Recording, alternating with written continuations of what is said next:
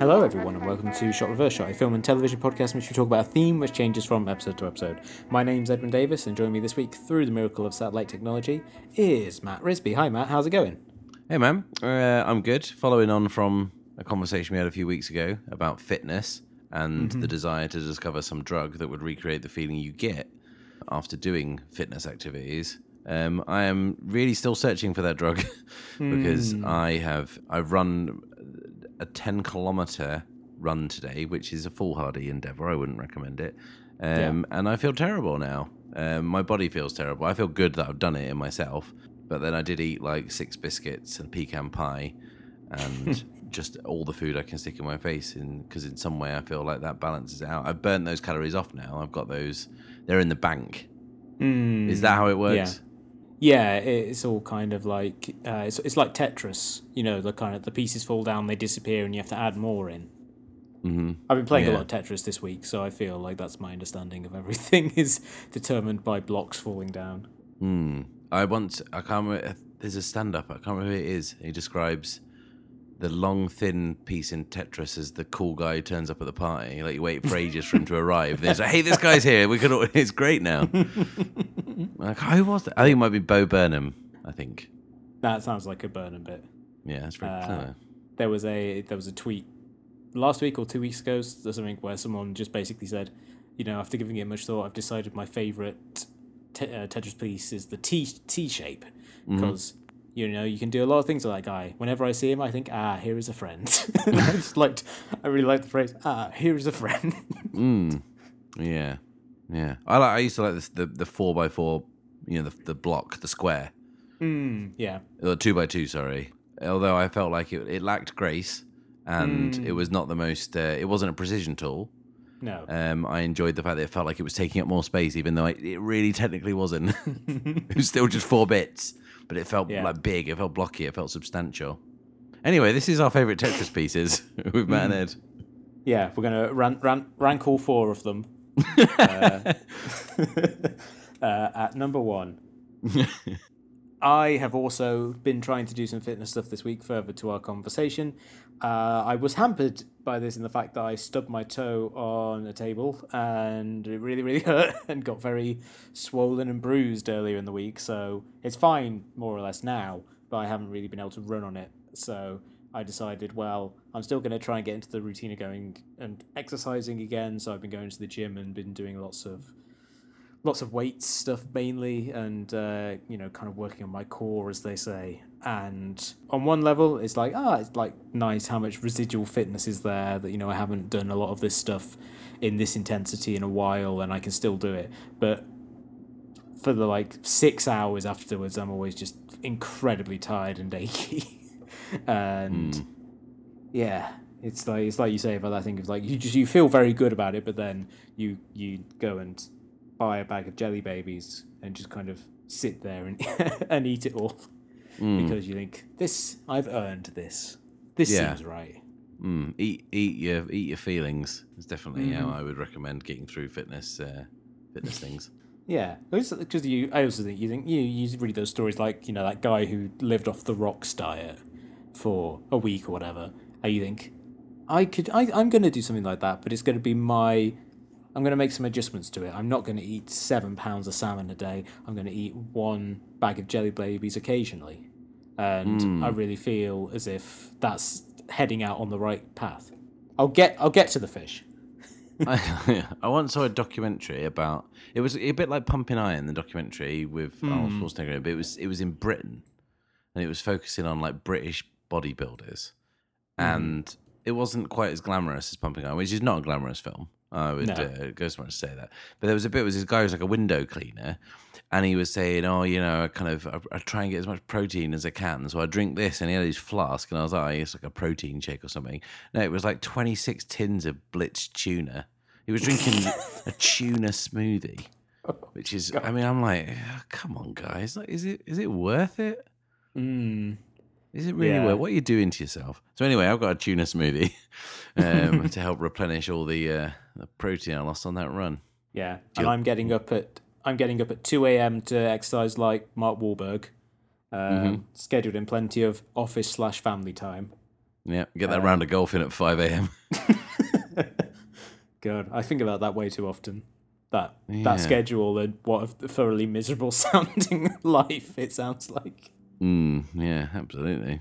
So we'll go on to the news for this week, and it's I mean, it wasn't a quiet news week in general.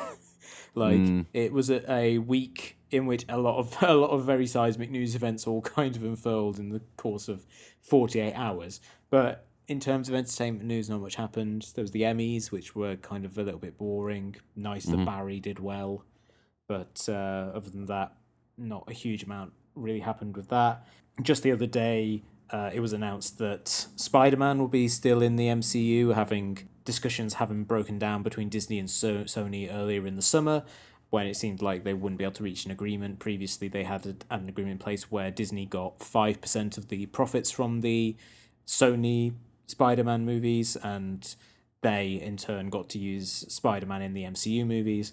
And they wanted 50%. Sony said that's way too much. And so they kind of broke off discussions. But everyone, yeah, there's much rending of garments online about Spider Man potentially not being in the MCU.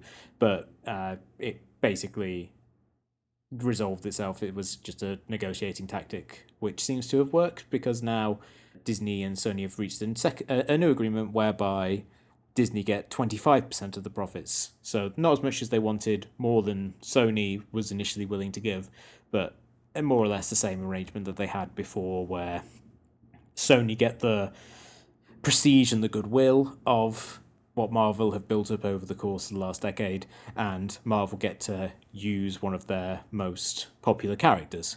So it feels like uh, just there was a lot of huffing and puffing online for no real reason, because this is this is more or less the outcome that I think a lot of people expected.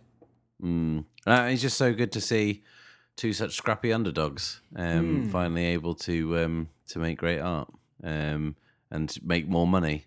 Um, Yeah, kind of storm in a teacup doesn't even begin to cover it, but the the the the kind of intense rage that some kind of basement dwellers froth themselves into was. Uh, I keep keep saying like this is a new low, um, but for the I mean I'm gonna get to in our in the main topic I'm gonna get to what I think might be at the new low, but for a while this was it like people talking about you know trying to get Disney to buy Sony.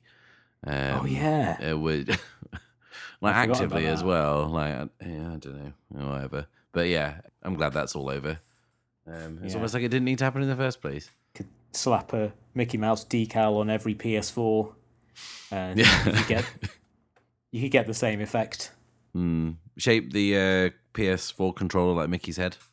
Hmm, that was a story that is fairly run of the mill, I think, in most situations in terms of how these deals are made between corporations. But the it was interesting seeing how fan culture or stan culture really uh, amplified what was seems seemingly kind of a fairly rudimentary and normal bit of kind of you know a game of you know game of corporate chicken essentially of seeing who would be able to blink first and who would be willing to shift their parameters ever so slightly on just how much how many millions of dollars they were going to get from the next Spider-Man movie that Sony puts out and the next MCU movie that uh, that Marvel put out. Mm. Yeah, yeah. What else happened?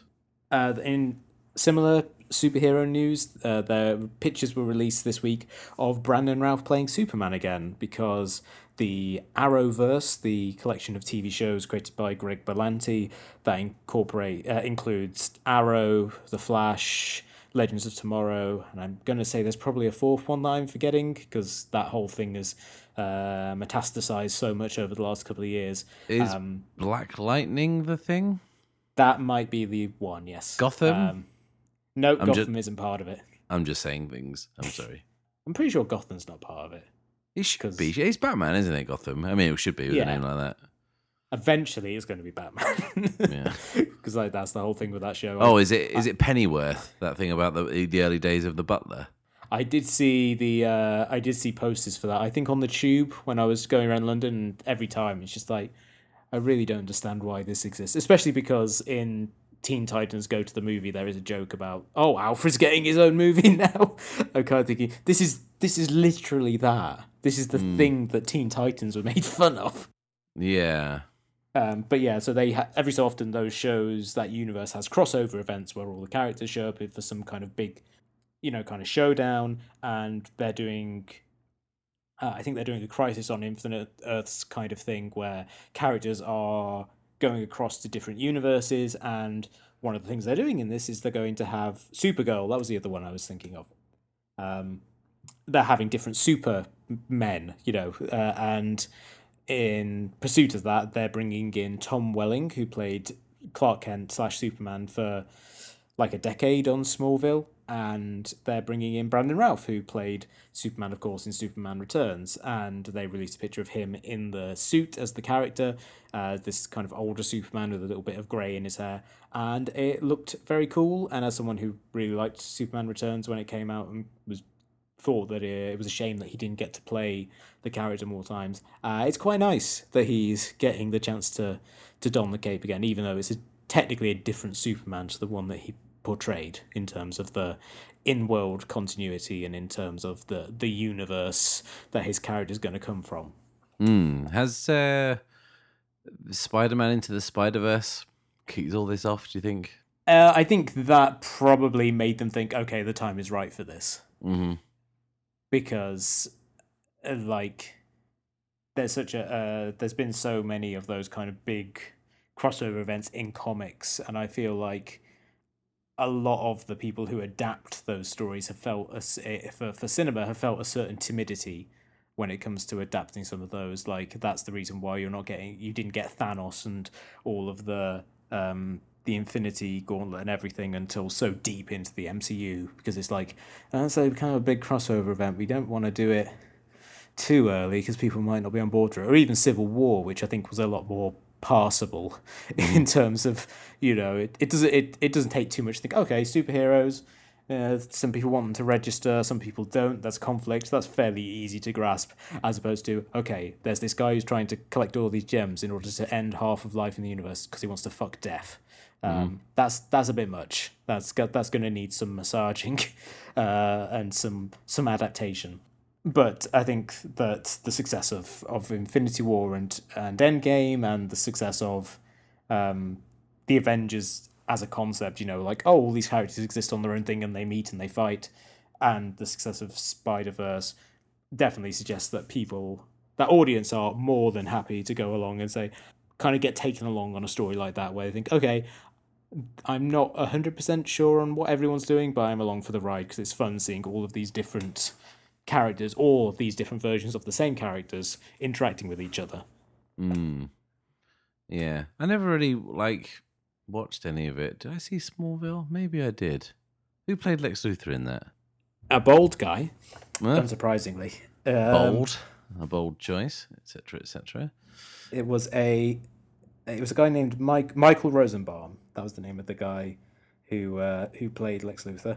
Mm, Uh, though not bold in real life, okay. just bold for the show. Yeah, I, wa- I watched quite a lot of Smallville. I think I watched the first two seasons pretty religiously because it was a time when there wasn't a huge amount of superhero stuff. Mm. Certainly not on television, and there wasn't as much, uh, you know, on the on at cinemas either. You know, like because that show started in like two thousand and one. Mhm. Uh, so you'd really just had the first X Men and Blade, and that was more or less it. Kind of like the big stuff that was happening at the time. So any chance to see a big superhero stuff was fun, and, and you know it was very much operating in the same vein of of Buffy of like okay, there's supernatural hero stuff happening, but also you know there's teen stuff, and you know oh Clark's trying to get a date or whatever, which is kind of like a fun thing to balance, particularly like for me for me is like a 13 or 14 year old. It's like oh this is fun. This is stuff i can relate to as well as them fighting kryptonite infused gas monsters or whatever it was that they had to fight that week Mm. yeah, that'll happen. but i I drifted away from it after a, a couple of seasons, and uh, it was one of those shows like Supernatural, which I think has just ended or is ending, where I was always surprised to see that it was still on the air because it was one of those things. It was one of those things where you think, "Oh, I drifted away from it. I assumed millions of other people did as well," uh, and apparently that was not the case. Mm, yeah. Any other news stories? Nothing popped out. There was there was uh, the announcement that the uh, of the director for the Obi Wan series. Um, it's going to be Deborah Chow, who is directing a couple of episodes of The Mandalorian and has directed quite a bit of TV, like uh, Better Call Saul and Mister Robot, and quite a few other bits. And it's good. Well, uh, it's good. It's, you know, it's Disney, isn't it? But like, you know, they've they've committed to maybe using the Mandalorian to foster directors for other series because there's a, a, fairly credible rumor going around that Rick from Famuyiwa, I can't say his surname. I don't. I've never heard it said. And the guy who directed Dope. Fuk, yeah, Yeah. is that right? Fukuyama. I Um, so. he is uh, going to do the Cassian Andor um, show. Oh, cool. Um, so it's cool that they're kind of using the same people and kind of you know bringing a few different voices to to pass, which is quite nice. Um, Hmm. and yeah, and I was saying to you before we went on, uh, it certainly starts to sound like a more interesting proposition than when it was going to be a film directed by Stephen Daldry. Yes, who everyone collectively seems to have decided not to give work to. Not Hmm. because he's done anything bad, but just because he's really fucking dull. So Yeah, that's a win for everyone, I think. hmm yeah, yeah. But I, I think it was like I say, it was a fairly slow week. Hmm. Yes. Uh, which is good because that means we have more time to get to our main topic this week, which is our winter preview, in which we talk about the films we're excited about coming out later on uh, in the year. Now that we are in the midst of award season, uh, so much so that I think we probably should have done this a few weeks ago, but we uh, we had other things to do, you know, travel and things like that, which kind of got in the way. Uh, and as such, there have already been some fairly big films that I was certainly excited about, and or and, and have you know done fairly well. Ad Astra that you came out last week. Hustlers, which we obviously talked about on the show last week, has come out and has been a huge success. And then stuff that I'm uh, oh um, the day shall come. The Chris Morris movie has just opened over here to uh, polarized reviews, which sounds about right Yeah, for uh, sounds about right. for a new Chris Morris vehicle. And then in terms of stuff that I personally have no interest in, but um, I'm kind of happy to see doing well. The Downton Abbey movie has been really soaking up the Blue Rinse crowd over here. It's been doing very, very well. And I, I presume in the UK as well. Yeah, I think it is. It feels like it's always out. But yeah, Mm. I'm kind of um i I'm not interested in it and I don't know anyone else who would be interested in it. I don't even know any old Yeah. people that like it. Um so yeah, I kind of it's one of them things that will be uh, like inexplicably successful but I won't know who's who's uh, kind of consuming it. Yeah, it's very much the um, I don't know anyone who voted for Nixon of our times. Yeah. Yeah, yeah. so yeah, so September I think has already had uh, a few in- interesting movies that at the very least are not superhero movies um, that are a little bit different and really seem to usher in the time of year when you know we move a little bit away from blockbusters towards stuff that is nominally smaller and more thoughtful. Um, so we'll now go on to uh, October, and I say nominally and not superhero. Um, but the one, the first one I have on my list is, of course, Joker, Mm. Yeah. the serious superhero movie of the year. Mm, and it's I'd like to call it the oh I, I guess I have to see this film because a film which when when announced I had no interest in. When I saw the trailer for it and you know started to realize a bit more about it I had no interest in. But then obviously it wins big at Venice and you know everyone's kind of talking about how it's great but problematic. And now I guess we're gonna have to see it aren't we?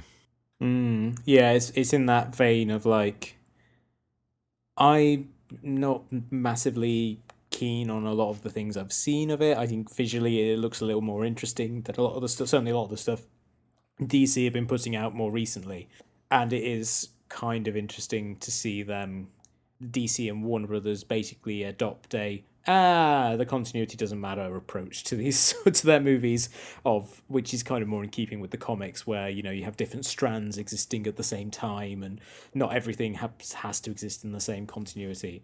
So that to me is, is like interesting and at least represents something of a break from the more kind of sense of the, the amorphous goop of the Marvel approach. But yeah, like it's it's reached the stage now where the movie itself kind of doesn't matter so much because the discussion about it has overtaken it so much that you kind of feel like, well, I guess I have to see Joker just so that I can have an opinion on it. Which is probably not hmm. that healthy a way to live your life. No, really isn't. But um, like I like I like Joaquin Phoenix a lot as an actor.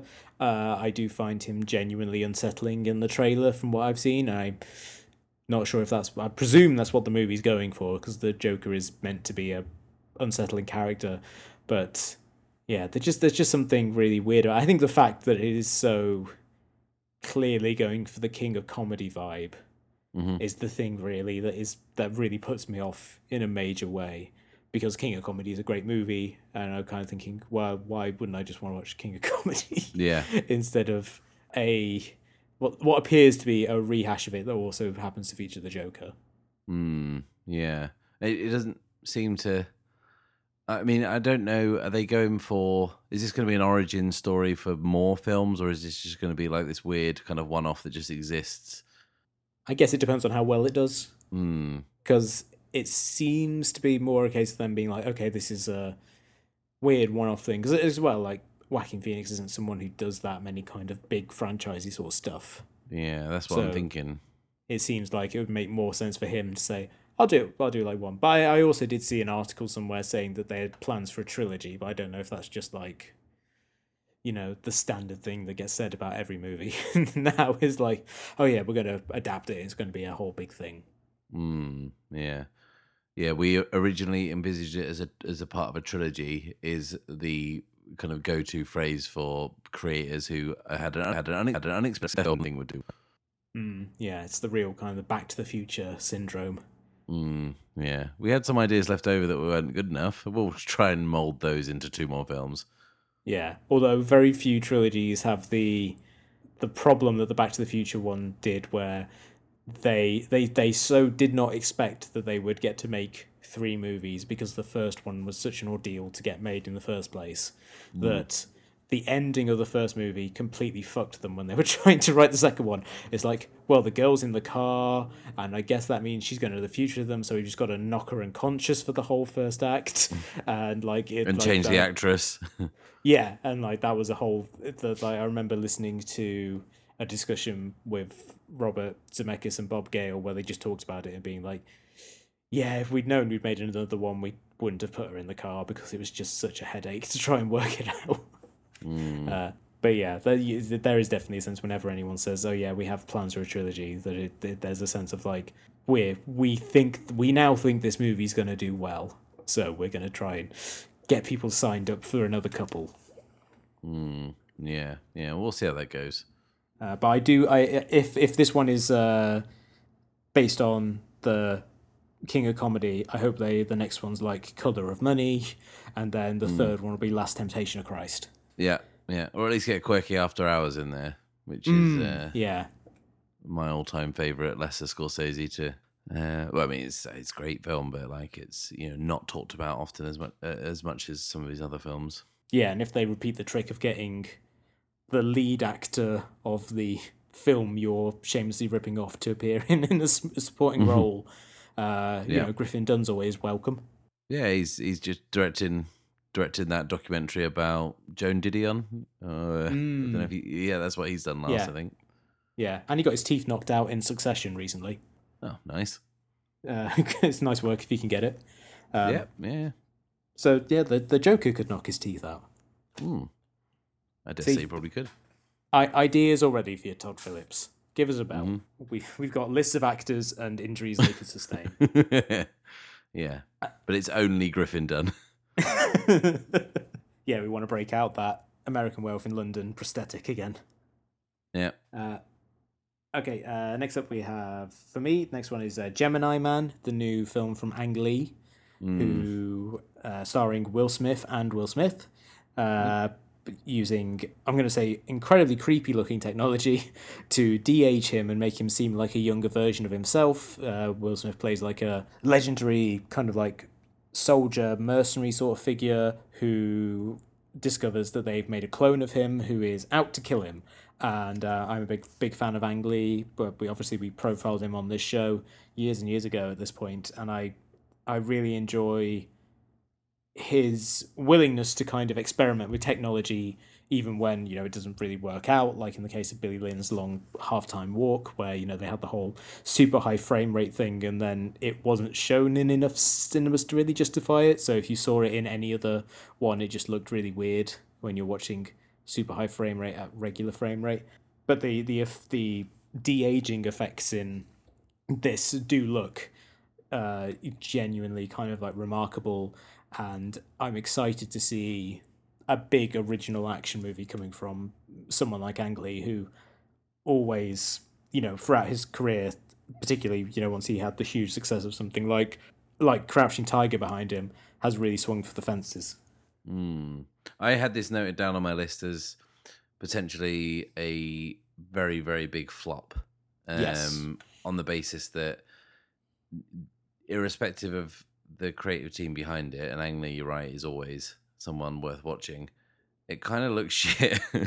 Yeah. It kind of look. It, it kind of looks a bit. I mean, and I'm not saying like the trailer is, is obviously kind of looks decent, but like the the marketing behind it and kind of the way it's kind of being positioned as kind of Will Smith versus Will Smith, it doesn't look particularly inspiring, and I, I can't see the audience for this film. And it's a shame because I, th- I feel like Ang Lee kind of needs a hit, really. Um, he just seems to have been kind of like since Life of Pi, he just seems to have been kind of dancing around the periphery. Yeah, I think the audience for this are people who own the Criterion of the Ice Storm and who went to see Jet Li's The One on opening weekend. It's basically me. It's Right, just okay. made for me. but yeah, you- you're right. Like, I th- I think this is very much a movie where if it wasn't Ang Lee directing it, I probably wouldn't have it on my list because if it was just I don't know, some Stephen Sommers. Yes, well, well, perfect choice. If this was just a Stephen Sommers or someone directing it, I would probably think, uh, you know, I'll catch it at some point. I'm sure I like Will Smith, and it could be a, a kind of a silly, fun action sci-fi romp. But you know, Ang Lee being you know two-time Oscar winner, serious auteur, it does kind of elevate it a little bit for me and does make you know so maybe i'm cutting it more slack than i would be based purely on the premise and the materials that have been released. But again i am also as you know someone who as a kid like poured through the like the star wars making of documentaries that used to come at the end of the vhs's um, i am just always a sucker for someone being like hey we're trying out this new technology in a big in a big blockbuster. Maybe it'll work, maybe it won't, but we'll see. Like I'm always I'm always kind of drawn to people who are willing to take that much of a risk with other people's money. Mm, yeah, it takes some some cojones, and I think that they he's pushing the frame rate thing on this one as well. But I don't know if Yeah. it's in a much more low key way. Yeah, I think I want to say this one. No, I was going to say I think he wanted it done at 120 frames a second, but I think that might be someone else. I think that might have been James Cameron said he wants to do the uh, next two next couple of avatars at 120 frames a second. Um, but yeah, it's it's definitely not being pushed as like a big marketing push in the way that it was for uh, Billy Lynn or for The Hobbit, which is interesting because like there's actually probably more places that can handle it now because so many places ha- have digital projectors that are able to handle high frame rate in a way that wasn't as prevalent in like you know even five years ago. But i think they realized that uh, most people don't care about frame rates. Mm, yeah, I think it would be kind of like Ang Lee and James Cameron trying to outdo each other a frame at a time, like people trying to break the world speed, rec- like land speed record. Be like 122 frames a second, 124 frames a second. Yeah, it's uh, kind of nonsense, really, isn't it? I think. yeah i would like it if that was just they were just increments of one each time One frame. Yeah. although now both of them make films so infrequently that it'd be such a it would ironically be a very slow motion contest. Mm, yeah, yeah. But it would be very smooth looking. Hmm. Oh yeah, be indistinguishable from real life, and everyone would get a headache. Mm, yeah, yeah. Uh, I also have for this month. I have uh, the Lighthouse, the movie from Robert Eggers, uh, starring Robert Pattinson, Will Willem Dafoe, and the Sea. And that seems to be more or less it, and maybe an octopus based on the trailer. Um, I'm very excited about this. The trailer looks fantastic. Uh, I saw it today before Ad Astra again. It is uh, one of the most uh, anxiety-inducing trailers I've seen in a long time. Not because of anything like scary happening, just that a lot of stuff's very is happening. and It's very claustrophobic, um, as you would expect from two people being trapped in a lighthouse. And yeah, the the reviews that have come out of at film festivals of it make it sound uh, like a riotous good time. And I like both both those actors. I liked The Witch quite a lot, Robert Eggers' previous movie, and I really am excited to see this. Also, you know, it being a movie that I really don't know that much about, other than it's two guys trapped in a lighthouse together, and uh, there's something quite nice about a movie that is as low concept as that. Mm. Well, it's a classic, classic thing, isn't it? That you know you always post two people to a lighthouse in case one goes insane. That's the the classic setup. Um, and then you take the director of The Witch, which you know I I think is a remarkable film, um, and you have yourself a feel good hit of the of the autumn season. Um, it looks a very bleak film. Um, Yeah. and I'm excited for it because yes, I very much enjoyed The Witch. Um, if anyone hasn't seen that, that's arguably one of the best horror films I think in the last uh, decade, I guess. Because I feel a little bit like horror is is kind of you know big budget kind of remakes or reboots or these kind of endless little mini franchises that I can't tell the difference between, you know, Annabelle and The Conjuring and all those. Well, I don't even know what they are. I don't, they're the same thing. I'm not sure. I don't know. So they all and the Nun and you know things like I always just kind of feel they're the same. And and the Witch kind of really stood out for me of being a kind of uh, a, a folk horror film, but you scripted mainly from transcripts of real witch trials from like the 1600s or something. It was kind of crazy. It was a great movie. It was really interesting. I had Chris Finch from The Office in the lead role, fighting a goat. What more can you want? Yeah, I hear he plays the lighthouse in this. They just, yeah, he, he's versatile. uh, and just to clarify, The Conjuring and Annabelle and The Nun are all part of the same franchise. Of course But- they are. Annabelle is a prequel to The Conjuring, and The Nun is a spin off of Annabelle. Sure. Uh, and the, the Curse of La Llorona is also part of the Conjuring universe, but they didn't acknowledge that until after the movie had come out. Yeah. Okay. Basically, James Wan has his own little MCU that he's kind of constructed piecemeal over the last like six years or so. Mm, fair. Yeah. And good for Gotta make- him. Yeah, you got to make a living. And they do very well, those movies, don't they? Yeah, they all. I mean, they all cost like two million dollars, or I think The Conjuring probably costs a little more. It's like 10 dollar range, but I'm pretty sure all the other ones are all like less than ten million dollars, and even the unsuccessful ones return a profit of like five or six times what they cost to make.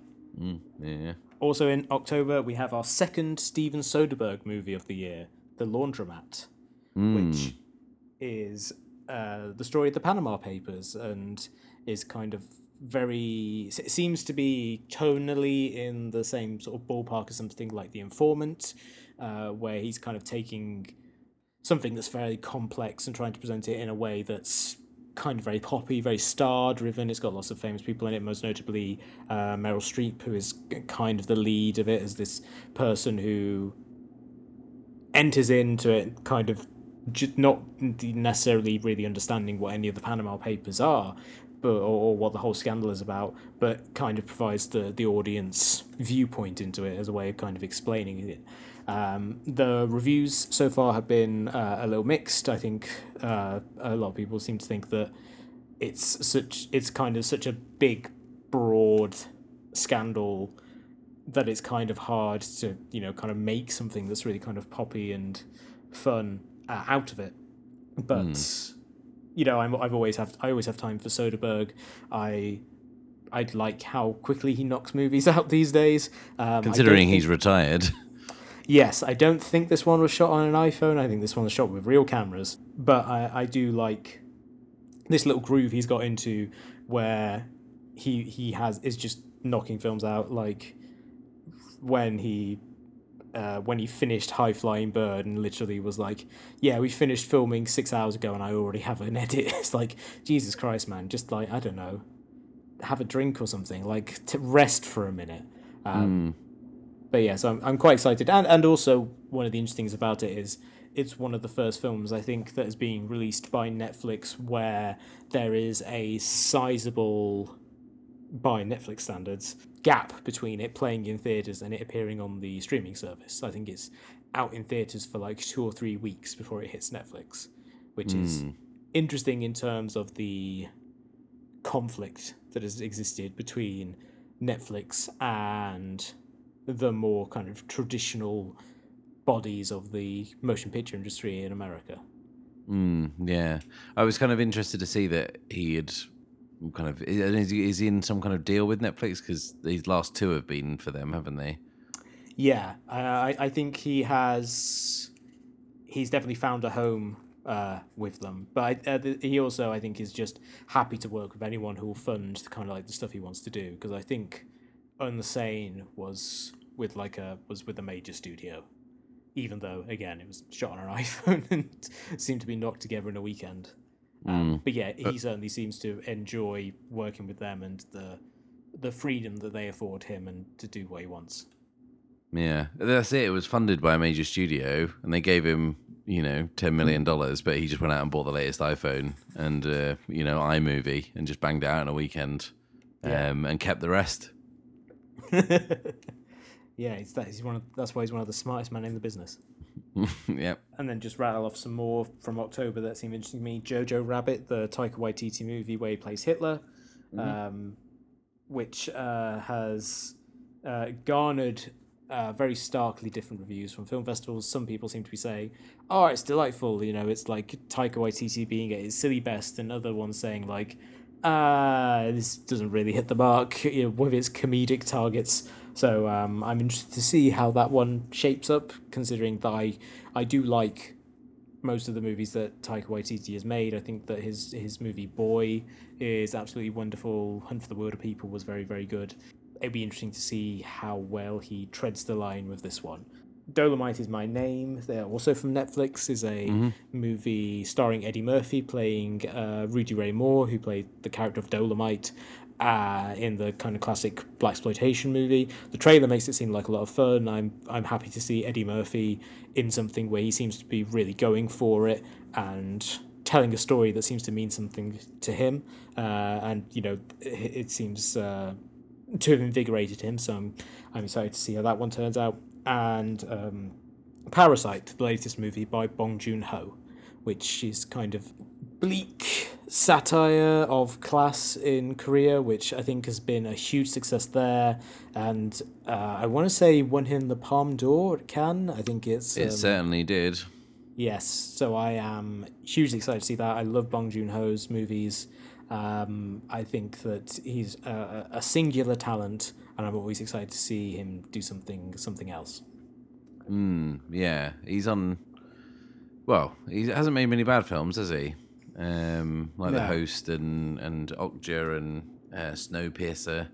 Um, it's just nice to see his film getting a release. Um, Yeah. is, you know, more than we could say for something like Snowpiercer. The only film that I had that you didn't mention is in October was the film that features the greatest bowl cut in history, The King, the uh, the Timothée Chalamet Netflix movie where he plays, I don't know, some royal person. You know, I don't know history past 1901. Yeah, but I mean, it's got a good cast. It's got Robert Pattinson in it and Ben Mendelsohn. So you know, it should be good. And plus, the bowl cut is quite something. He looks like he could be uh, the heir to the throne in like the 15th century or whatever, or the bass player in uh, a kind of like a, a new wave band. Yes, I've heard wonderful things about Robert Pattinson's French accent in that movie. Oh, please w- tell me that's true. Yes, by by wonderful, I think people generally say uh, unusual and a, a striking choice. So I'm I'm all for it for that. Yes, that, that's that's one that I'm kind of excited to see. I want to say, was it directed by like David Michôd or someone like that? Let's say so. Yeah, I mean it makes sense. Um, he did his last film for Netflix, didn't he? Yeah, and uh, got Mendo in it. Yep, David Michôd. Mhm. Written by Joel Edgerton. Who is also lad. in it. Yeah. Okay. Uh, yes. Uh, Chalamet is playing Henry V. Oh, that guy. Yeah, but Oh, uh, yeah. not in an adaptation of Henry V, which is uh, interesting. Oh, okay. All right. Yeah. I mean, I don't know. I know very little about Henry V. I'm gonna say he was present at the Battle of Agincourt, Yep. and I'm out. Yep. Uh, oversaw the revolutionary use of longbows Mm. to uh, defeat the French. Which is where Sorry the flicking two two fingers up comes from, isn't it? When they used to Is capture it? the archer, they used to capture the British archers, and they used to cut their fingers off so they couldn't use the longbows. So the British British guys who were still, you know, firing would just flag them off with a couple of fingers, and that's where that comes from. So I do know my history. That's the important thing about that whole period. It's the key the key thing the, that most historians overlook. Yeah, you know your etymology of swears, Mm, absolutely. which will get you very far in life. Okay, so we'll go to November, and I think the the big one, uh, another Netflix new movie. Netflix are all over the schedule this this winter. Is Martin Scorsese's The Irishman, which had its debut at the New York Film Festival last night, has generated largely rapturous reviews. Three and a half hours long, stars Robert De Niro, uh, Joe Pesci, and Al Pacino. Is uh, utilizes de aging technology to allow them to play their characters through the course of a of their entire lives, more or less. Well, less so Pacino because he's playing Jimmy Hoffa, and you know that only goes to a certain to a certain age. Spoilers. Um, but um, I'm very, very excited for it. Um, this is a movie that I know that Scorsese has been trying to make for a very, very long time. Uh, I think it was, you know, if you looked at his IMDb page, basically since The Departed, it was always listed as like his next, his like in development. Uh, he's wanted to make this story for for years and years and years, and I am really excited to see him work with De Niro again for the first time since Casino and Pesci, I think, that, as well. Is it that long? That's, that's, how, that's how long ago was he since he's worked with him? Yeah, yeah, and I don't, I, I don't think it's been any sort of falling out or anything. It's just they haven't worked together. um, They could never get a, pro, you know. I think they they had various projects that they wanted to do which fell through. But yeah, to see them reunited, to see Pesci apparently doing uh, great work as well, who is someone who also hasn't worked with Scorsese since Casino and has until um, this like had more or less retired um, has only been in a handful of movies in the last sort of 10 15 years uh, to see him back is, is very very exciting. And yeah and just like any time there's a new Scorsese movie uh, it's something to be excited about. And uh, to see him working on what seems to be a fairly massive scale again because he's got Netflix money. and you know, he's like they were the only people who would pony up the two hundred million dollars, whatever it costs to make. Uh, is yeah, it's it's it's immensely exciting, and I really hope I get the chance to see it in a movie theater because it seems like the sort of movie that would really warrant that. But you know, I'll also be happy to watch it on Netflix if that's the only option. Yeah, balls to it. I'm watching it on my PS4 with the little uh, PSN like network notifications popping up in the top left hand corner. That's how it's intended. Like you know when it just comes up and says your friends are now online. That's why I want. Uh, you're not gonna Minimize it. Yep, perfect. Just press the PS button to cycle through to something else if you get bored, and I just go on my phone for the rest of it. It's fine. Yeah. It's Cinema. long. What am I supposed to do? Like watch it all? Jesus Christ! Uh, Netflix have got another film out that month. Well, I mean they've probably got lots out, but the one that caught my eye is the new Noah Baumbach movie, uh, yeah. a marriage story with Adam Driver and Scarlett Johansson, who may well play a tree. Who knows? knows? But yeah, that that seems quite exciting. Yes, uh, obviously Adam Driver, terrific actor. Charlie Hanson, a great great actor who says dumb dumb things, but a um a, a terrific talent. And yeah, Noah Baumbach's. I don't don't know if he's made a bad movie. Like some of his movies I don't respond to too much, but I really enjoyed his last Netflix movie, The Meyerowitz Stories. Um, Mm, that was good. it was it was very very good. This movie has got some great reviews coming out of the the film festivals, and uh, I am I'm always excited to see what Noah Baumbach will do, particularly because he's a an, a director who has evolved so much. I think from like his early days in the '90s. Like I think he's he's become maybe a little more naturalistic than some of his earlier movies, a little less. Um, a little less considered uh, in a way that I think really benefits, you know, kind of gives a sense of reality to his movies whilst also having incredibly kind of funny rapid fire dialogue.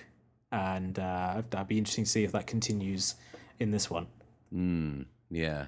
Um, also, if I mean, it's it's no surprise that Netflix are ramping up the their production in the kind of autumn winter because it's award season, Yeah. and um, the first kind of big, obvious, super obvious award season contender, I think, is Harriet, the Harriet Tubman biopic, Mm. um, which I feel like it's been in the works for a long time. Yes, it's it's one of those movies where I remember for years and years and years I remember people talking about you know whenever you get a biopic of some kind of great figure from history, uh, everyone be saying like that like why are you making the twentieth movie about Abraham Lincoln or whatever, and no one's yet made a movie out of Harriet Tubman's story when she is an incredibly significant figure from American history whose story um, is known and is taught in schools or whatever.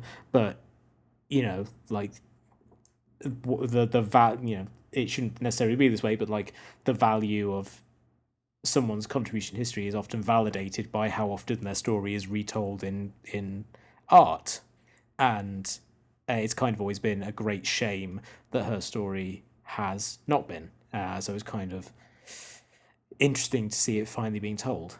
Mm. And they went for Harriet and not Tubman.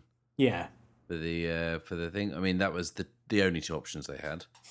yeah. Or they could have, I don't know, like found a biography of her that had an evocative title, and you know, kind of call it that way, which is a you know an issue with a, a later movie um, that we'll be getting to of just like being like you, you don't just na- need to have to name the movie after the person.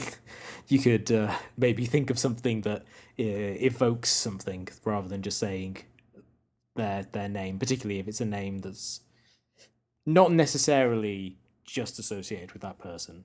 Arguably, Tubman would be more familiar, but then I guess that just conjures up images of Tub Girl, and no one Mm, sounds a little bit more um, slapstick as well, doesn't it? Yeah, Tubman. that's probably not the thing that they're going for. I, I imagine it's not a comedy. No, no, it's not like Dick, where they're kind of taking a real serious thing from history and being like, "Let's have fun." Hmm. Let's run with this. The old there's there's comedy there's laughs in that abolition game. uh, the abolition. I, Benedict Cumberbatch was so good in the abolition game.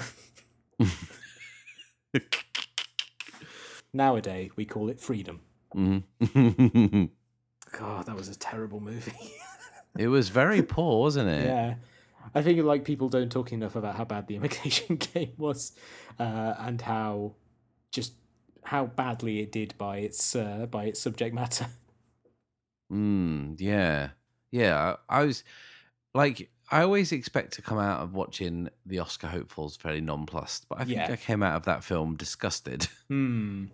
Yeah. Yeah. actually disgusted.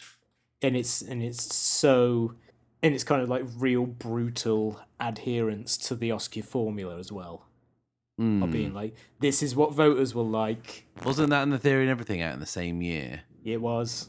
Yeah. Ugh, what what a what a halcyon time that was. what a time to be alive. yeah, yeah.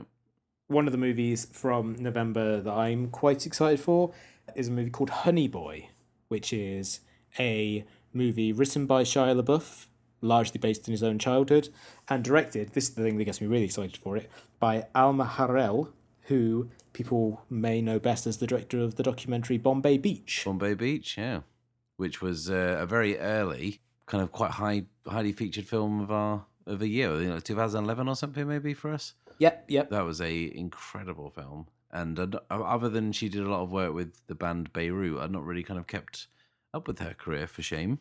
Mm, yeah, I was looking up to see what work she's done since then. She's done a couple of other documentaries that I'm not sure got that widely released, and she's done like like you say, worked at Beirut and done music videos and things like that.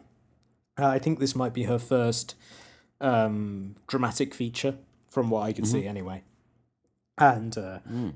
it's got some very interesting notices from film festivals. Apparently, it's um, very like as you would maybe expect from from her previous work. It's very expressive and very poetic, and it seems to be a, a, real great showcase for Lucas Hedges, who plays the who plays the the Shia LaBeouf character, and Shia LaBeouf, who plays his own dad in it, um, because it's all about the relationship that he had with his dad, and apparently it's it's very interesting if you've been following the arc of Shia LaBeouf's career of seeing this character, this this, this guy who has basically been famous his whole life more or less, you know, like being a child star, going on into blockbusters, and then kind of finding his way out of that. And I think that's a really interesting story. I'm not sure how.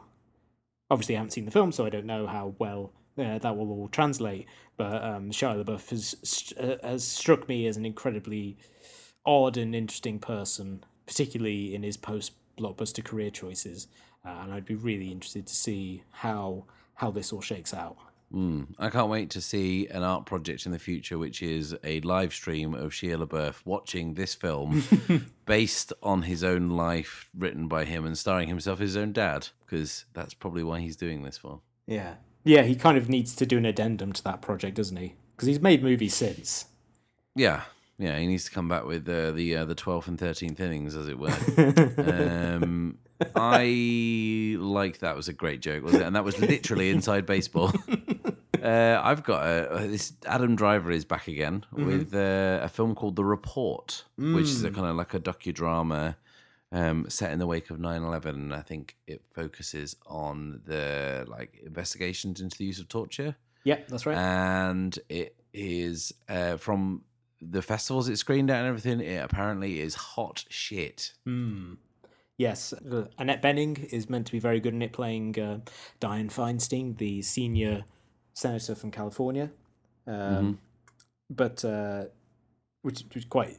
It's always weird when like people portray contemporary political figures that people are all really very aware of and also who are like still active and you're being like oh right yeah that person is still in the senate and now we're seeing dramatizations of their uh, of their life but um, yes i'm very excited to see see that. Although I do keep mixing it up with the laundromat, and I think I've got them squared away as which is which now. Um, but uh, partly because the report is written and directed by Scott Z. Burns, who is uh, one of Soderbergh's go-to guys for writing a lot of his stuff, which is why I kind of get them mixed up in my mind because uh, obviously there's shared creative DNA there. Mm. It's probably one of his pseudonyms. It probably mm. is Soderbergh. Yeah, uh, another movie from November um, that I saw the trailer for today uh, for the first time, and I, I kind of am interested in uh, is Ford versus Ferrari, or Ford v Ferrari, which is um, mm-hmm. directed by James Mangold, who, whose work I generally like quite a bit, uh, about the contest between Ford and Ferrari to create a better racing car for the Le Mans 24 hour Grand Prix uh, stars Matt Damon and Christian Bale as kind of two guys who are assigned with the task of trying to create a Ford capable of competing, a Ford car capable of competing with the work being done by Ferrari. And it looks, it looks, it looks fun. Maybe not the most demanding of projects, and it could very easily fall into the kind of empty Oscar bait kind of trap of just being like, hey, here's a fun thing from history, enjoy it. And, you know, kind of as we talked about um, last time, like the, the David O. Russell thing of being all energy and no purpose. But mm-hmm. um, I think James Mangold generally has proven himself to be a little smarter than that, even when he does do Oscar bait sort of stuff like.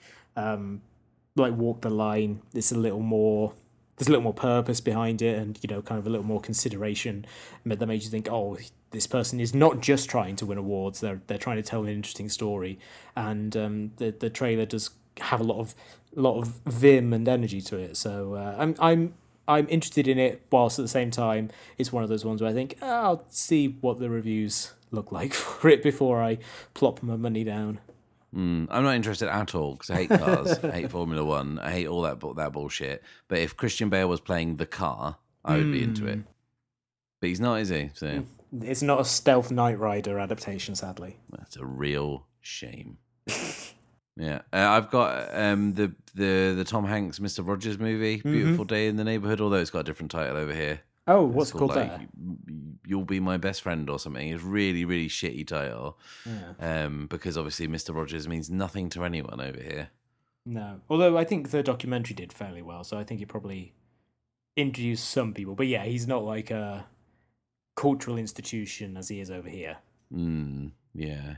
I mean, it, will kind of come out because obviously Hanks is. Uh, you know the draw and mm. all his mm-hmm. films kind of you know come out. But yeah whether or not it'll have the same cultural cachet i'm not sure.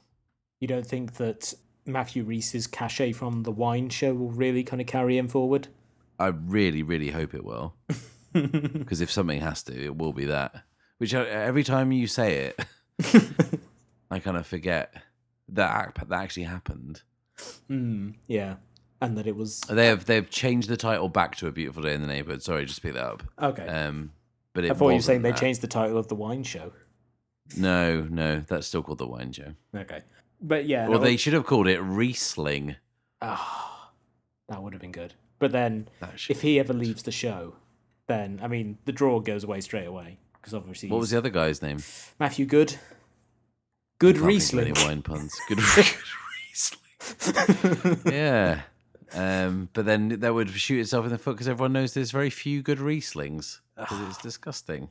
It's ironic. It's there to really. Mm. It's to get in the uh, the real the real wine heads, the ones who really yeah. know.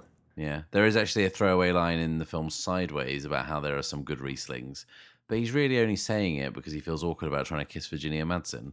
Mm. So really, it's kind of synonymous with you know kind of the worst type of bumbling masculinity. Yeah, so the wine the wine show will be fine. yeah. They don't have to change it Ooh. to our admittedly brilliant pun. Yeah, yeah, it's a shame. In terms of other stuff in November, the big one that jumped out to me, which I know you're very excited for mm. as well, mm. is Knives Out. Yes, very excited which every time I see the trailer for, it fills me with joy. Mainly because it reminds me of the episode of the U.S. Office where they they host a a Georgian themed murder mystery in an attempt to avoid a real crisis. Mm. Just because Daniel Craig seems to be very much enjoying himself. Um, yeah. Uh, with the accent, but it also just seems like uh, somewhat of a delicious combination of cast, writer, director, and you know what seems to be a fairly tidy who done it. And the reviews coming out of is it Toronto? Maybe I think yep. they, it kind of yeah they all seem to be very positive. Yes, like all the reviews that I read of it seem to say that it's very much in the in the vein of something like Brick, where you have this like real meticulously constructed mystery where you know everything's really finely tuned and it's like like runs like clockwork, which seems to be something that that uh, Rian Johnson is very good at, or is certainly very fascinated at, uh, with when you consider that and the Brothers Bloom, which is another kind of like intricate little puzzle box of a movie. Um, but whereas Brick was very much in the dark and brooding neo noir tradition. This one, everyone seems to say, is just in the kind of fun Agatha Christie locked room mystery, big cast, all kind of sparring off of each other tradition, and that is a a kind of uh, movie that I I enjoy uh, quite a bit. Yeah, it's the sort of thing that at worst is like just kind of a something to have on on a Sunday afternoon and kind of zone out to, but still be entertained by.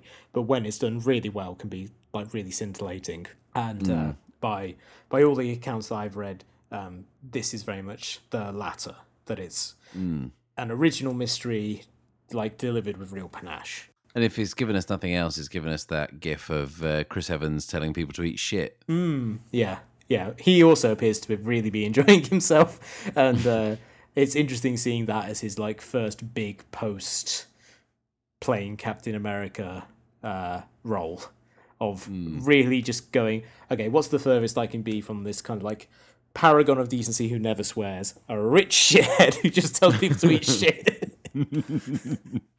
Yeah, yeah. The only other one from the month that I have is um, the new Todd Haynes movie, Dark Waters, which Oh, that one passed me by. I have to say. Yeah, I had not heard of it until I was doing the research for this, but it's a legal thriller about a lawyer played by Mark Ruffalo who's hired to take on a case against a chemical company who kind of uncovers um, this history of, of corruption and of pollution. Uh, it's based on a real life story. And it's got a very, very good cast. It's got uh, uh, Mark Ruffalo, as, as I said, uh, Anne Hathaway's in it as well. And you know, I just I'm always I'm always excited for a new Todd Haynes movie. He, you know, his last movie Wonderstruck didn't really do as well as uh, perhaps it deserved. I thought it was a very sweet, lovely little movie, um, but maybe just didn't really fit in with what movies are nowadays because it was a uh, movie about kids that really wasn't for kids, uh, or it was kind of like a wide-eyed adventure sort of movie, and those things just don't get made now, and people don't really go and see them, which is a, a shame. But um, I'm excited to see him going from that to something that feels markedly different. That he is kind of continuing to try try different things, and this feels like something of a departure for him. Yeah, yeah. Right into Christmas, December. Yes. What's happening? Well, uh, one of the the most recent addition to the December slate, because it was literally scheduled this week, is the new Clint Eastwood movie Richard Jewell, and that was the movie I was talking about earlier. That has a just a really boring name, just like named after the guy. Admittedly, a guy who had a very interesting story, but there's got to be more titles available than just the name. But uh, Richard Jewell was a security guard at the uh, Atlanta Olympics in 1996 who found a bomb and uh, got you know people to safety, allowed it to be detonated securely, basically saved a lot of people's lives. But in the aftermath of that, suspicions arose that he maybe been the one who planted the bomb in order to try and get notoriety for himself, and it basically destroyed his life hmm. and it's a very it's a very interesting story that people have been trying to get made for quite some time now. I think Eastwood has probably been attached for a good couple of years at this point. I think at one point he was going to direct it with Jonah Hill playing the Richard Jewell part, and uh, I want to say Leonardo DiCaprio in one of the other roles, but that fell through. Um, Hill left the project earlier this year, and it seemed to be a sense, oh, it's not going to happen. And Clint Eastwood was just like, nope, it's go- gonna, I'm just gonna make it anyway. So he cast uh, Paul Walter Hauser, who people probably best know from the movie I Tonya, uh, where he is very, very good. I'm not a huge fan of that movie, but he is he is a definite highlight of that. Um, he's also one of the bumbling henchmen in the live action Cruella de Vil movie that comes out next year Perfect Weird. casting. weird, weird choice. But um, he's a very, very good actor. I believe Sam Rockwell is also in it, uh, presumably in the part that um, Leonardo DiCaprio would have played. And um, I'm very, very excited for it. I enjoy most of Clint Eastwood movies. I uh, just, I just admire his, um, just how quickly he gets things done. Like I think the movie started filming in June, and then they were like, right, okay, good. I guess it's ready for award season. Let's just get it out there. And there's something quite nice and old school Hollywood about that, about someone who is who is like a, a craftsman who just like bangs movies out like that.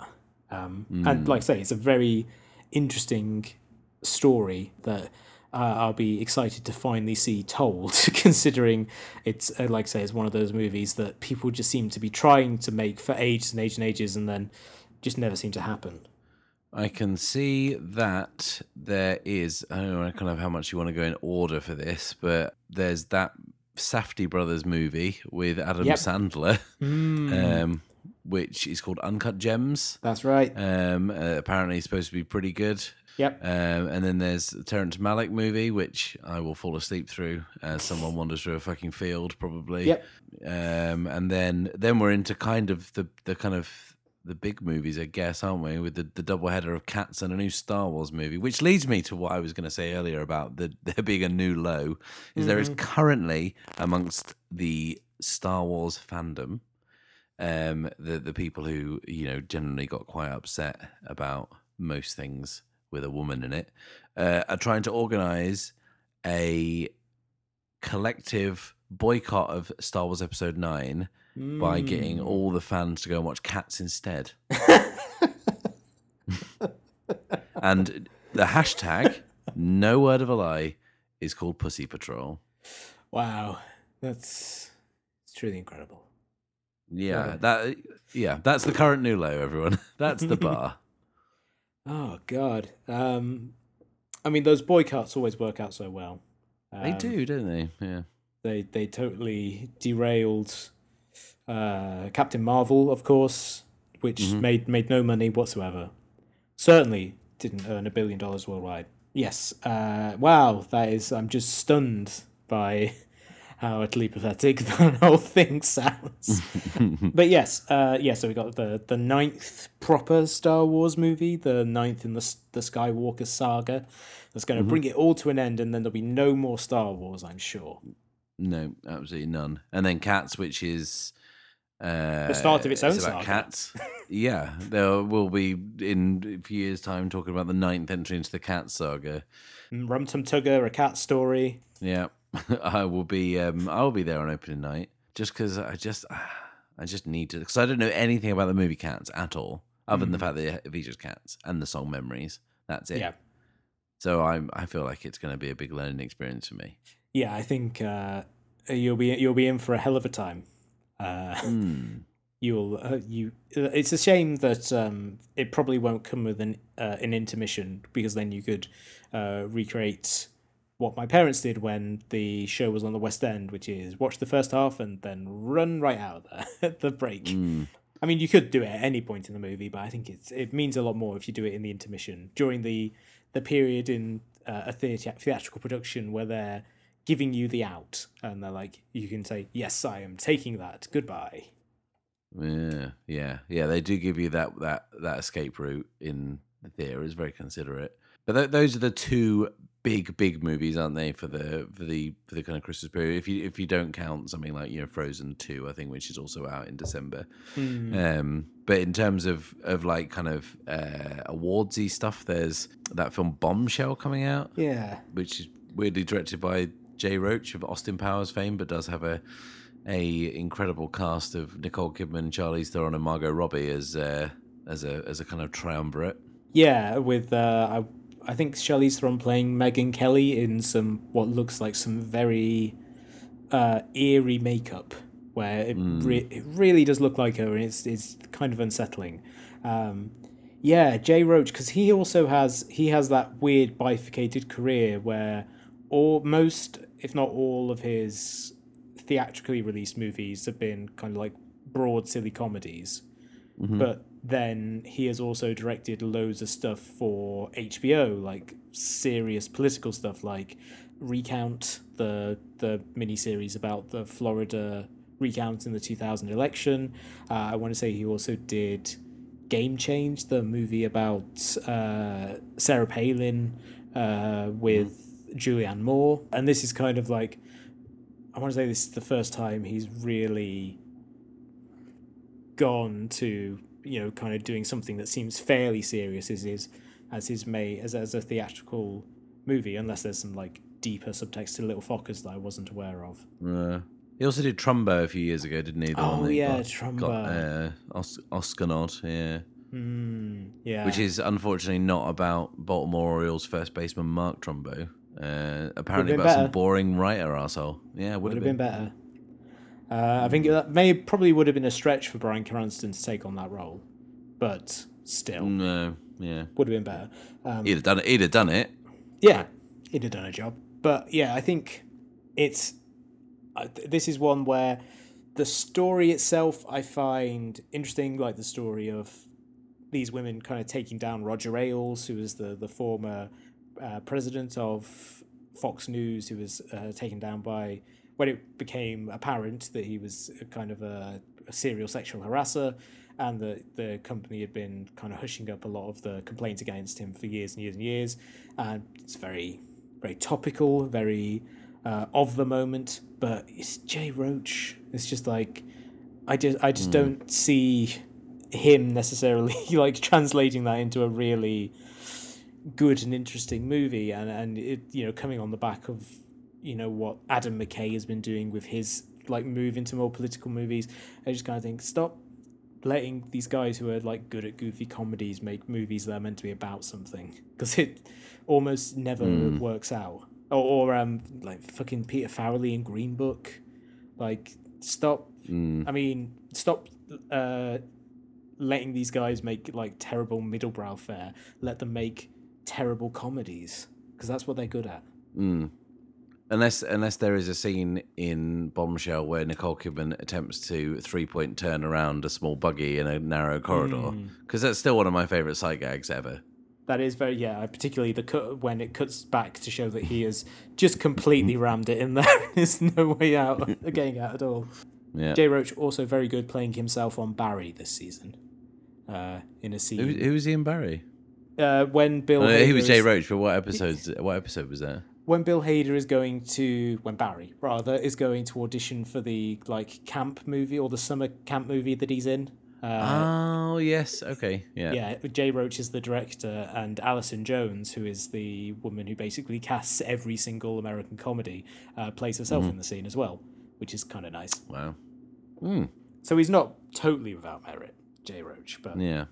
That there was one big more uh, blockbuster that I did forget, which is the slightly improbable um, Jumanji sequel. And I say slightly improbable because I don't think that either of us was expecting the Jumanji reboot to be quite as successful as it was, and also Yes. being kind of inexplicably quite enjoyable. yeah, it was uh, a big like surprise, completely out of left field on both counts. Uh, Hugely successful, even though it opened up against uh, the Last Jedi, which I think uh, probably inspired Universal to put out Cats this Christmas, even though it's up against a Star Wars. Because I think Jumanji basically said, uh, "There's room for movies to be successful, even if they're up against a behemoth like uh, like Star Wars." But yes, um, it seemed from the trailers for the uh, the previous film, film it felt a little tired and kind of made you think, "Well, I'm not sure how well this is going to work." And then you watch it and think, "Oh, this is you know." Pretty fun, really inventive, nice, nice, solid cast, decent writing. Yeah, it was like a real pleasant surprise, and um, it lends itself to a sequel because obviously all you need to do is just have those people go into the game again each time and take on different characters. But but, but I saw the trailer today before Ad Astra, weirdly, and uh, That's an odd trail. That yeah, I think um, the first batch of trailers for it were all like, okay, this is uh, stuff aimed at you know kind of like an adult audience who are coming to see this movie because it's a big serious thinky sci-fi movie, and then there were the ones which is like movies that are going to be shown in IMAX later this year.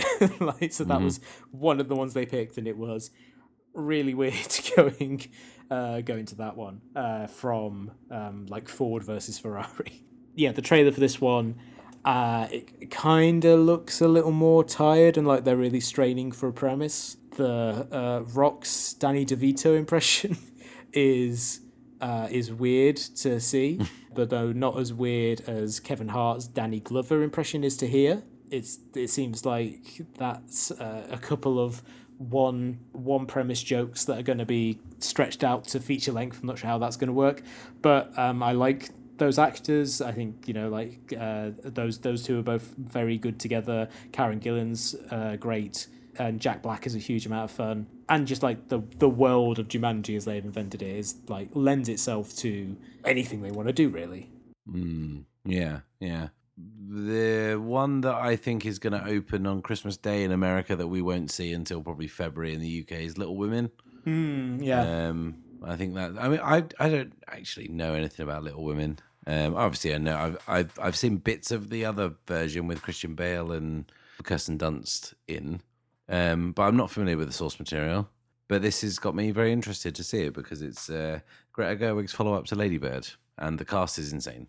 Yes, uh, I have not read the book. I keep meaning to because it seems like a very good book. Um, but I have seen the version from the 1930s that stars uh, Katharine Hepburn in one of her early roles, and it's a it's a great story, like really wonderful story of uh, these group of these group of sisters who are all kind of trying to get by while their father is fighting in the civil war, and uh, it's like very rich collection of characters with their own hopes and dreams and conflicts, and it's the sort of story that is kind of endlessly updatable, really, because you'll always have kind of great young actresses that you can slot into the various roles and you know kind of update the story however you want and uh, looks like they've done something very good it's certainly in the casting point of view when you look at uh, Saoirse Ronan who obviously is uh, is wonderful Emma Watson Florence Pugh uh, very strong uh, selection of characters uh, in those roles.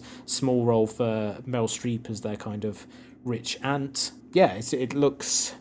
You know, it looks like Little Women. You know, it's a fairly uh, familiar um, story in some ways, but uh, I really liked Ladybird as as you did, and uh, I'm really excited to see Greta Gerwig sink her teeth into, you know, this great literary classic.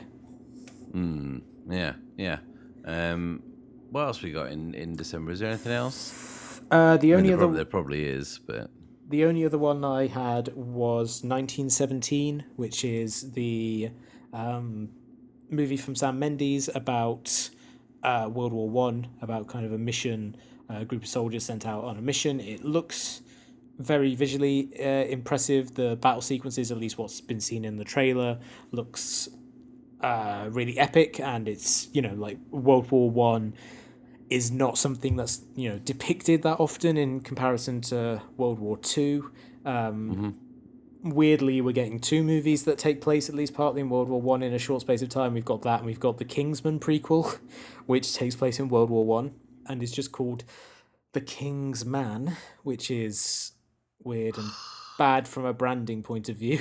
this one looks a little meatier and like a, it's more significant. There's a real Dunkirk vibe to it, uh, accentuated by the fact that on one point, one hand, it has you know this kind of big cast of, of actors, including veterans like uh, Colin Firth in in kind of the roles as some of the more senior officers, but also the trailer very heavily features a ticking clock, which you know Christopher Nolan doesn't have a um, a monopoly on clocks in cinema, but he certainly, you know, kind of like made the ticking clock a huge part of Dunkirk, the movie, and also its marketing. So it's very weird to watch that and think this feels very much like, you know, World War One version of Dunkirk. But I, I'm interested to see it. I like more of Sam Mendes' work than I dislike, and it's like I say, it's it's a, it's a historical event, World War One that by and large isn't really given the attention that maybe it's owed as you know basically the thing that set up like the next hundred years of bloodshed in the in Europe. Mm, yeah, yeah. I guess it doesn't get film treatment as often because it was just a kind of a grinding, mm. a kind of awful, terrible, horrible. I mean, no wars are a laugh. Do you know no. what I mean? But like, you know, this one was especially not a laugh. Yeah, just people the being, least of a laugh as all the wars. Mm, yeah, just people being miserable in trenches and not moving very much, as opposed mm. to you know, at least in Band of Brothers, you know, they went to different parts of France. they hmm, moved yeah, around a exactly. little bit. Yeah. But yeah, so that's that's the autumn, winter, or just the winter preview. Everyone, those are the movies that uh, we're excited for. Uh, although, as ever, the things I'm always most excited for is the are the surprises, the stuff that we don't see coming. Uh, so uh, we'll look out for those. But for the moment, we'll end this episode as we end all our episodes with Shot Reverse Shot Recommends, which we talk about a piece of culture that we've enjoyed and we think you, the listeners, will enjoy as well. Matt, what have you got to recommend for the listeners this week?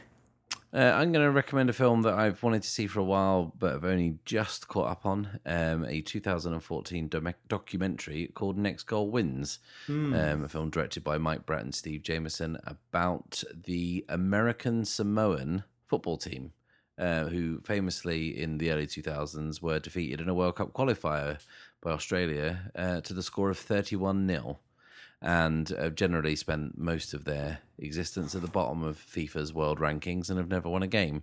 And um, the documentary follows their kind of World Cup qualifier pre qualifying campaign, where a kind of a ragtag group of lovable misfits is um, kind of whipped into shape by a new coach uh, on loan from the American Soccer Federation, a, a, Dutch coach who's kind of dealing with his own kind of family tragedy. This all sounds very much like Cool Runnings, doesn't it? Um, but it, and and it, it all come as no surprise that it is being adapted into a film next year by the pre aforementioned Taika Waititi, and it's a perfect. Um, I think that's a perfect match of of of um, subject matter to director. But anyway, this documentary is a incredibly heartwarming um, and touching film about people who do things because they love it and they want to, and what drives them. And the the team includes I didn't even know about this, but like the first ever transgender person to play for uh, an international football team,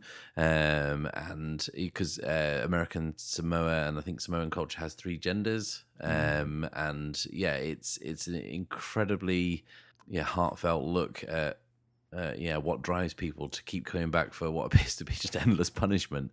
I won't spoil it because it's yeah it's a it's a lovely film. It's on um, Amazon Prime, I believe.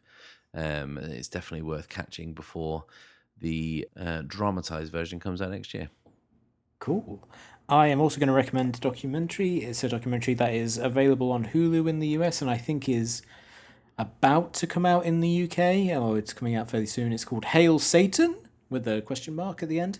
Uh, it's a documentary about the Satanic Temple, which is an organization that started in sort of 2013 essentially as a way of trolling then Florida Governor Rick Scott over his kind of um, assertion of you know the importance of religious liberty by saying like, well, if you believe that uh, you know Christians can you know kind of go out and you know kind of read the prayer, uh, read the Bible at you know public events, whatever, then we should be able to stand on the courthouse steps and invoke a satanic pledge.